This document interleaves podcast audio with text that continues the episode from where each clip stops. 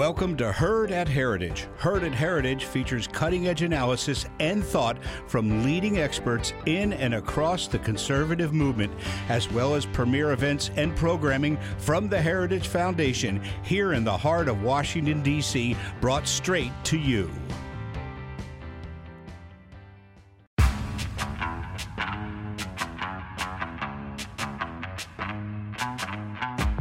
Hello, and welcome back to the Power Hour, the Heritage Foundation Center for Energy, Climate, and Environment's podcast.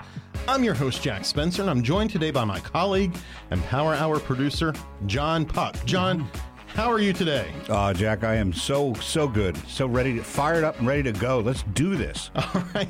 I, I also am excited. This is going to be a little bit of a different podcast. We're going to do something, I might even say this is a special edition podcast. I love that. In fact, given that we are talking about a very current issue, that's what we're going to be talking about today. We need to publish this as soon as we can. Okay. So we can get it to our listeners. Our, li- our Bonus, listeners bonus. are going to get two episodes. this Wow. week. Yeah, not just a special episode, a bonus, Bonus episode. I love it. Yes. But let's first get to our housekeeping. Our email address is thepowerhour at heritage.org. So shoot me an email. If you like this sort of content that we're coming up, that we're going to do today, sort of breaking news type stuff, let me know. Again, that email address is thepower, uh, thepowerhour at heritage.org. John, how can folks find us? Just look up Heard at Heritage, the Power Hour, and just Google that, Bing it, whatever you do. And you can find it at all your favorite podcasts Apple, Spotify, you, you Ricochet, and also please subscribe to the Power Hour and share with your friends. Yes. Please do that. Our numbers are pretty good, but we want them to be better. We That's want, right. We want to be the best podcast. Well, we already are the best podcast, but I want us to be the most listened to podcast. There you go. Ever. So let's do go. that. All right. Now, in coming weeks, we're going to be talking about what we need to get America's energy policy back on track, why access to affordable energy is so important to the United States, and we'll be focusing on America's commercial nuclear industrial base. So, if you have questions about those sorts of things, send me an email. I will ask those exact questions. Now, every once in a while, there's some big policy news story that I thought folks might appreciate if we went off script a little bit today and discussed one of those issues. Now, as you may have been following, there's this big budget battle going on in Washington, and there, there are threats of a government shutdown. Right. So let's talk about that. Now, I wanted to bring in a real expert on this this issue, but as you can imagine, John, given the short notice, because we just decided we're going to do this a, a, Right. a day or two ago, those guys, those folks are in high demand, and I couldn't get one of those. So I thought I'd reach out to some sort of second tier type folks. At least someone has some experience in this. And wouldn't you know it, I still couldn't find anyone. Couldn't, not even second tier folks. So I don't like taking no for an answer. So you know, you know what I did? What? What'd you do? I put an ad up on Craigslist offering a tuna sandwich Wow. for anyone that would come talk to me about budget issues on Wow. this podcast. And luckily, I got a bite. Oh. We got our guest today, Mr. Richard Stern.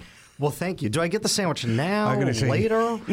As I specified, once we're done, then I'll give you the And then sandwich. Richard gets a bite of the sandwich. well, that's how taxes work. You take 90% of the sandwich, I get the other 10%. Right, right. No, and the bread's stale. obviously, I'm kidding. Richard is quite honestly the best person I know to help us understand what's going on. Now, you might remember we had him on a previous podcast where we talked about the Inflation Reduction Act. But if you don't, Richard is the director of the Heritage Foundation's Grover M. Hermann Center for the Federal Budget. He spent a bunch of years on Capitol Hill where he did all kinds of stuff, including leading efforts to develop conservative budgets. But more than all that, the dude is just straight up smart. Maybe the smartest guy that I know. Wow. Certainly the smartest guy in this room. In I this- can say that for room. sure. So we know of two rooms that he's the smartest guy in. So we're going to start off today talking government shutdown, but because he can talk about anything, God only knows where we're going to end up. So Richard, welcome to the Power Hour. Thank you, Jack. Pleasure to be back here again. And, you know, those are the only two rooms I'm the smartest person in. But we'll see if we can expand that. And, uh, you know, I have to say, the reason I had to reach out to you through Craigslist, of course, is the D.C. cartel threw me out of Congress for trying to cut spending. But we're going to get into that and so much more. Right, right, exactly. So tell folks. Let's just start off with what is going on with this shutdown. First, no, I need to I need to say something before I ask you the question. I hate that they call them shutdowns. I know because they are not shutdowns. At best, they are right sizing operations. Like if we could maintain it forever. Or clerical rounding errors. That's the way I think of it. Sure. So anyway, what's going on with this? And uh, last time we oh, tried to come back to energy and environment. If if an energy and environment thing comes up, that's fine. But I want our listeners. This is about bringing them up to speed on something that they might be seeing in the news. So I, I think you hit the nail on the head. I think here's the important thing to, to think about all this. You read the Constitution, you think of what the founders talked about. They envisioned a government that was small, that was efficient, that handled just the enumerated powers that are in a very short but beautiful document, the U.S. Constitution. So the idea was you'd have an appropriations committee in Congress, and they would handle the money. So they would decide of the money we've stolen out of your paycheck, sorry, taken forcibly out of your paycheck, how do we use that money? It's supposed to be an annual process with hearings, full view of the American public, a transparent process to decide which agencies for which purposes, et cetera, et cetera. Now, like all good things in DC, that got broken pretty quickly.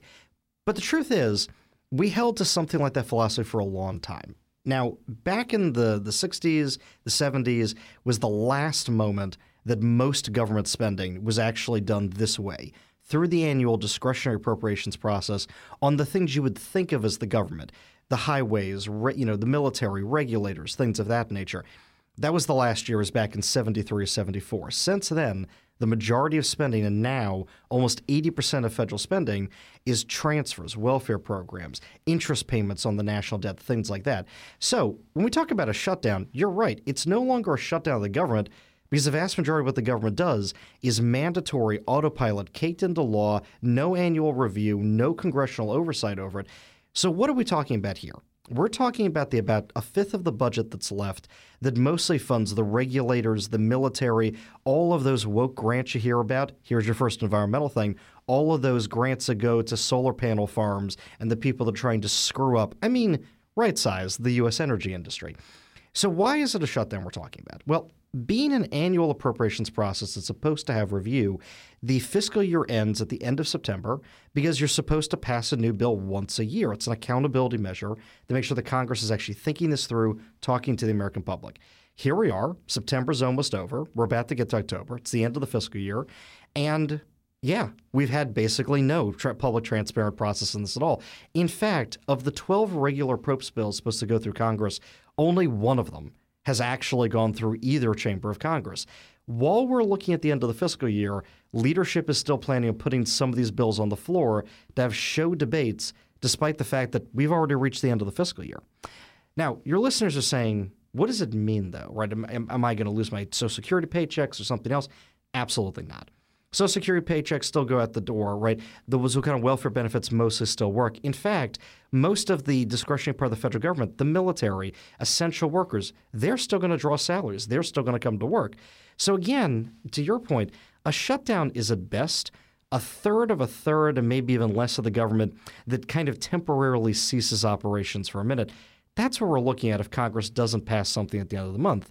Now, am I going to cry if regulators have to go home and not regulate? No. In fact, I might be encouraged about that. So, what is the issue that is driving the potential shutdown? Like, what's the argument?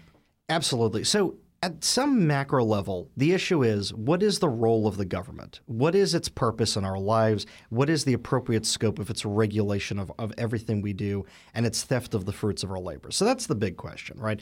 But you're a brass tacks guy. Let's get into it. So there's kind of three things going on. So one is the spending level, right? So there's this whole fight, and I could bore you all to death with numbers 1471, 1526, 1590. I promise these are all real numbers. So that's the overall top line of discretionary spending. Is it closer to 1.6 trillion? Is it closer to 1.5 trillion? It doesn't sound like a lot, but it's a lot in terms of the future trajectory of federal spending.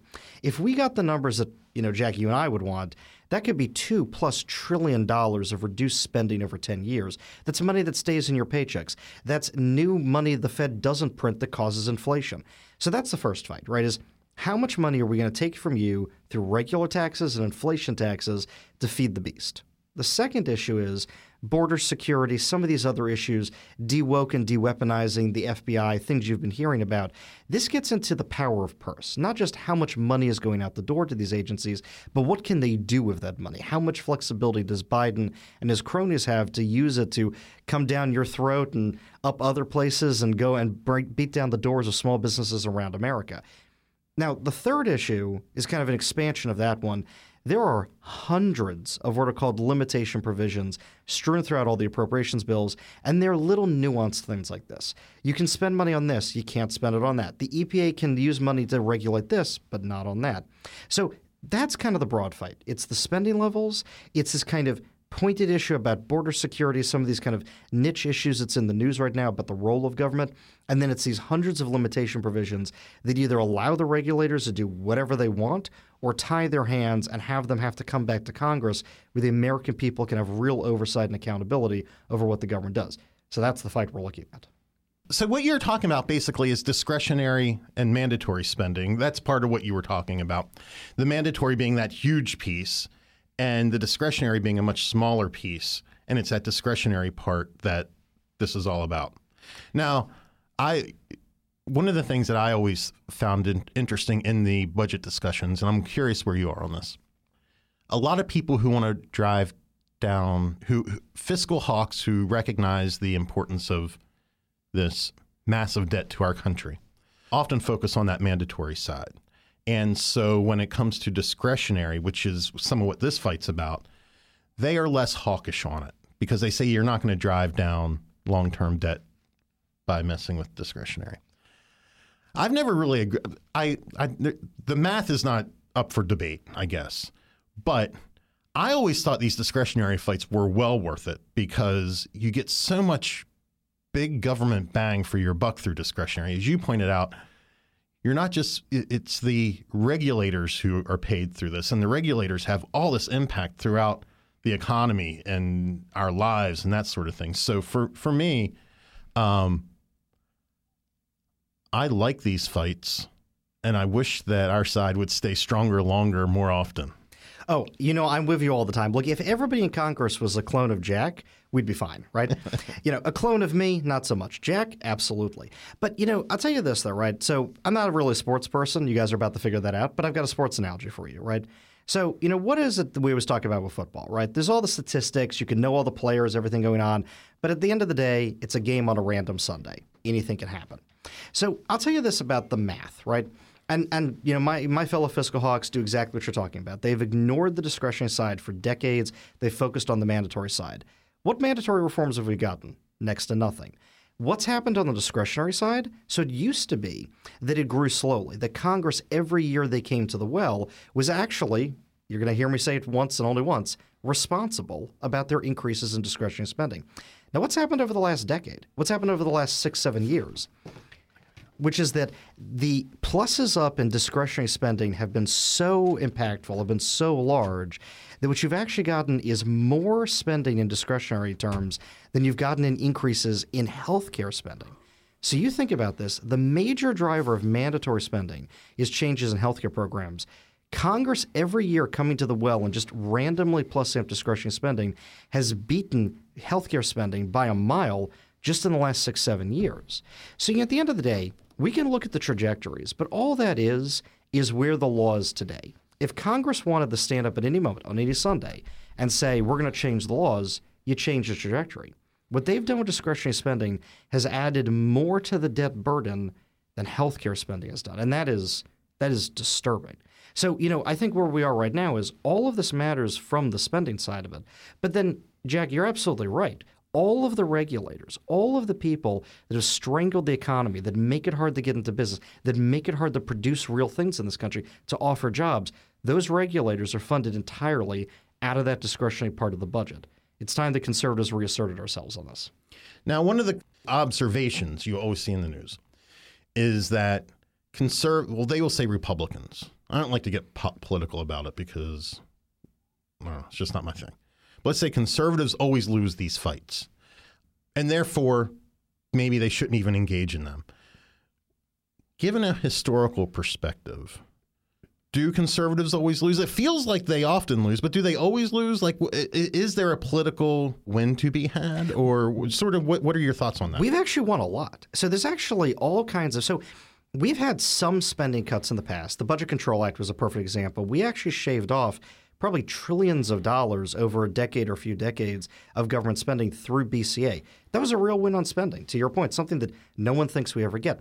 But I'll give you the other one. We get wins on limitation provisions every year. It's little slight things that tie the hands of the regulators, that tie the hands of the agencies. All of those are important. But you know, at the end of the day, I think here's the difference between the left and the right. The left is like, there's some problem today. How am I going to solve it? What's your problem? I'm going to kill the guy you don't like. I'll take his money and I'll give it to you, and boom, problem solved. Now, we all know that doesn't really solve problems. So, what do conservatives offer? Conservatives offer faith and optimism in the future. They offer a vision where we can work together, where we can build, we can innovate, we can figure out real solutions to the problems of today. Now, here's the rub of that. You say, okay, great. Where's the solution? Point to it. I can't point to it. Look, if I knew what the next innovation was, if I knew what that next miracle thing was that was going to save us from the burdens of the present, I wouldn't be here. I'd be a billionaire. I'd be sitting on a beach somewhere having invented that new innovation. Somebody else would do it. But you know that's the problem with conservatives is that we trade in faith and optimism. The left trades in hard kind of I will kill this guy today to give you their stuff today. So if you have a nation that's faithful and optimistic, you can reach them. But if you've got a nation that's pessimistic, that's material focused, that wants to see results today, that thinks that their problems are, the, are because of some bad guy, it's harder to reach them. So it's harder to point to those wins because our wins are regulations that didn't happen. They're just destruction of the economy that didn't happen. It's businesses that are formed that people take for granted that we know wouldn't have been formed if we had let them win. But we do get victories. Conservatives just need to stay bold. What do you think is going to happen this time? I think we're going to get shut down at least for a few days. Now, again, slow down. Slow down. Here's the thing. Why do I call it a shutdown? Because I'm optimistic. When I hear shutdown, what I think of is regulators going home, crying over their not finished drafted rules, being like, oh man, I really wanted to destroy, obliterate these thousands of small businesses, these business owners that gave jobs to people. Man, I just wanted to ruin their day. I like the idea of those people being at home, not writing these regulations. But but you're right, it's a slowdown. I think we're going to get a little bit of that, but you know, frankly, I think we're going to get some conservative wins here. I think conservatives have been holding strong. They've made real demands. This looks like the first time in over a decade that we're probably going to get a spending cut, an actual spending cut, not just a cut to the growth rates when we finally settle this all out. Do you think that is the left, it, not the far left, the center left? Given the massive amounts of spending that we've incurred since COVID, has that even made some of them shy away from, or I should say, be more sympathetic to bringing some fiscal sanity to government? I think it has. So, you know, the one thing that happens when there's inflation is everyone all of a sudden realizes where does inflation come from? It comes from the government, right? Like, even a lot of center left Democrats already get this notion. In fact, you've got people like Krugman, right? And is not wrong, you know, right, not right most of the time. You've got Larry Summers, who's usually wrong all the time. Both of them have actually already said things like that. You know, the government spent too much money, created inflation. And, you know, the truth is, you know, for everyone listening out there, that's how it works. Like, inflation is when there's more dollars, the bits of paper of pictures of presidents on them, than goods and services. Well, you and I, when we borrow money or we spend money, unless you're doing something I didn't know about, you don't counterfeit it, right? you know, we didn't steal that money. We earned it by providing real goods and services, real value to other people. How does the government get its money? It's all not meritorious. It's either forcibly taken from somebody, it's printing more of those tokens, those piece of paper presidents on it. So the government is in a unique position, a truly unique position, to produce money that was not backed up by the production of real goods and services. So at the end of the day, inflation literally can only have one source, and it is the government feeding itself at your expense through the quiet tax of inflation. And, you know, I think one of the things that often gets missed in discussions about inflation this time around is that not only did the government create the conditions that you just described, but they put it on steroids by artificially tamping down on production um, through the through the lockdowns. So, you know, one of the things, having been in in in, in these um, debates and fights for years, and you probably have seen the same thing, is as conservatives, we would often argue you keep spending, you're going to get inflation, and then inflation wouldn't happen. And one could argue that there was a element of crying wolf, and that I think empowered the left. And whenever you had the massive amounts of spending combined with the government shutdowns, there literally was no other pressure valve other than inflation, and that's what we're seeing. Absolutely. But I'll give you one other thing about this, right? So I think a lot of what screwed us up, frankly, was conservatives were talking about inflation in goods and services that didn't happen because of the money printing, because of the government spending. There actually was inflation that happened. It just wasn't in goods and services. There was inflation in assets, in housing, stocks, bonds. Now you might say, well, that's a good thing when my stocks go up in price. Kind of. The bad thing is when housing goes up in price, stocks go up in price, and there isn't real production that comes out of that. So if you're a holder of capital, you're a holder of stocks and, and housing, you're kind of okay. But what's happening broadly across the economy when there's asset inflation is that it's actually a statement that the economy is less productive. We have more you can think of capital as tools. Capital is a fancy econ word, but it's really just tools. It's the buildings, it's the factory equipment, it's the stuff we use to produce stuff. When that goes up in value, but there's not real production that comes out of it, it's meaning that the tools are less valuable, they're less useful, the economy is less efficient, more sluggish. Does this sound to sound like the last 20 years of US economic history? Of course it does. So the truth is, we had all of this inflation going on in assets. We had misallocation of capital. We had inefficient growth in the economy that gave us a sluggish economy where people can't afford a home, where they feel like their wages are falling behind, where they feel like they can't afford the lifestyle that their parents had. All of that is another form of inflation. It's the iceberg that's under the water. That was happening. But I agree with you. We got blamed for crying wolf because we didn't talk about the right kind of inflation that was going on. So, in closing, how should our listeners think about? So the, the, the, media is going to frame this in a certain way. Help our listeners understand how they should think about it, what they should, why they should or should not believe what the media is telling them. The media is going to focus, to your point, on what the government provides. And they're going to make the case that all conservatives are doing is denying you free stuff. So ask yourself this question if we really could just produce free stuff, if the government could just print up housing and food and clothes and healthcare services and all these other things we use and rely on, why don't we do this all the time? Why aren't we all living like millionaires in our own villas with servants? And the reason is the government doesn't create anything other than regulations. So, what the left is really pitching is a government that wants to steal more to redirect more, to destroy businesses that actually produce stuff, to hand just the scraps from what they've destroyed back to you and pretend like it was a gift. Conservatives are coming from the approach that makes sense, which is an understanding that the government fundamentally gets everything it gets by having beat somebody over the head, stealing from them, burning half of it on the way out the door, and then giving you another half of that and pretending like they're doing you a favor. So that's why conservatives are like, it is worth shutting down the government to try to fight for a more efficient government that steals less from us. Because at the end of the day, a, sh- a, government that just runs out the clock, that spends more of your money, that regulates us into oblivion, it's not a government that's doing you favors. You'd be better off with the government shut down. All right, Richard, that's the final word. Well, almost the final word. I want to ask you: uh, Do you have like? Are you on social media? Is there anything that you want to draw people's attention to? Anything recently written or anyone when your team is written, where should folks go to learn more? Regrettably, on social media, you can find me at Rich A. Stern on Twitter uh, for all the hot takes and all X. the fun stuff. On X, that's right. Yes, uh, the, the, the patriotic version of it, right?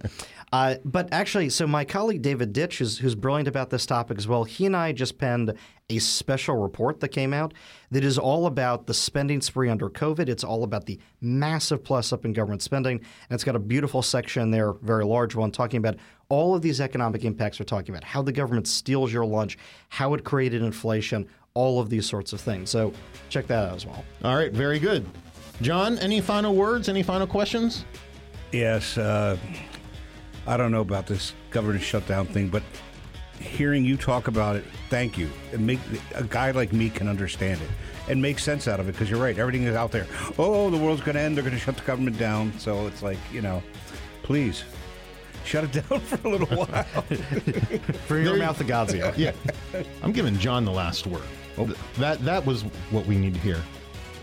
not the last last word, because I need to remind people, of course, to email us at thepowerhour at heritage.org. I need to thank John for being a great colleague and a great producer of the show. I need to thank Richard Stern for being a guest. And most of all, I need to thank all of you for tuning in and, and listening. We'll see you next time.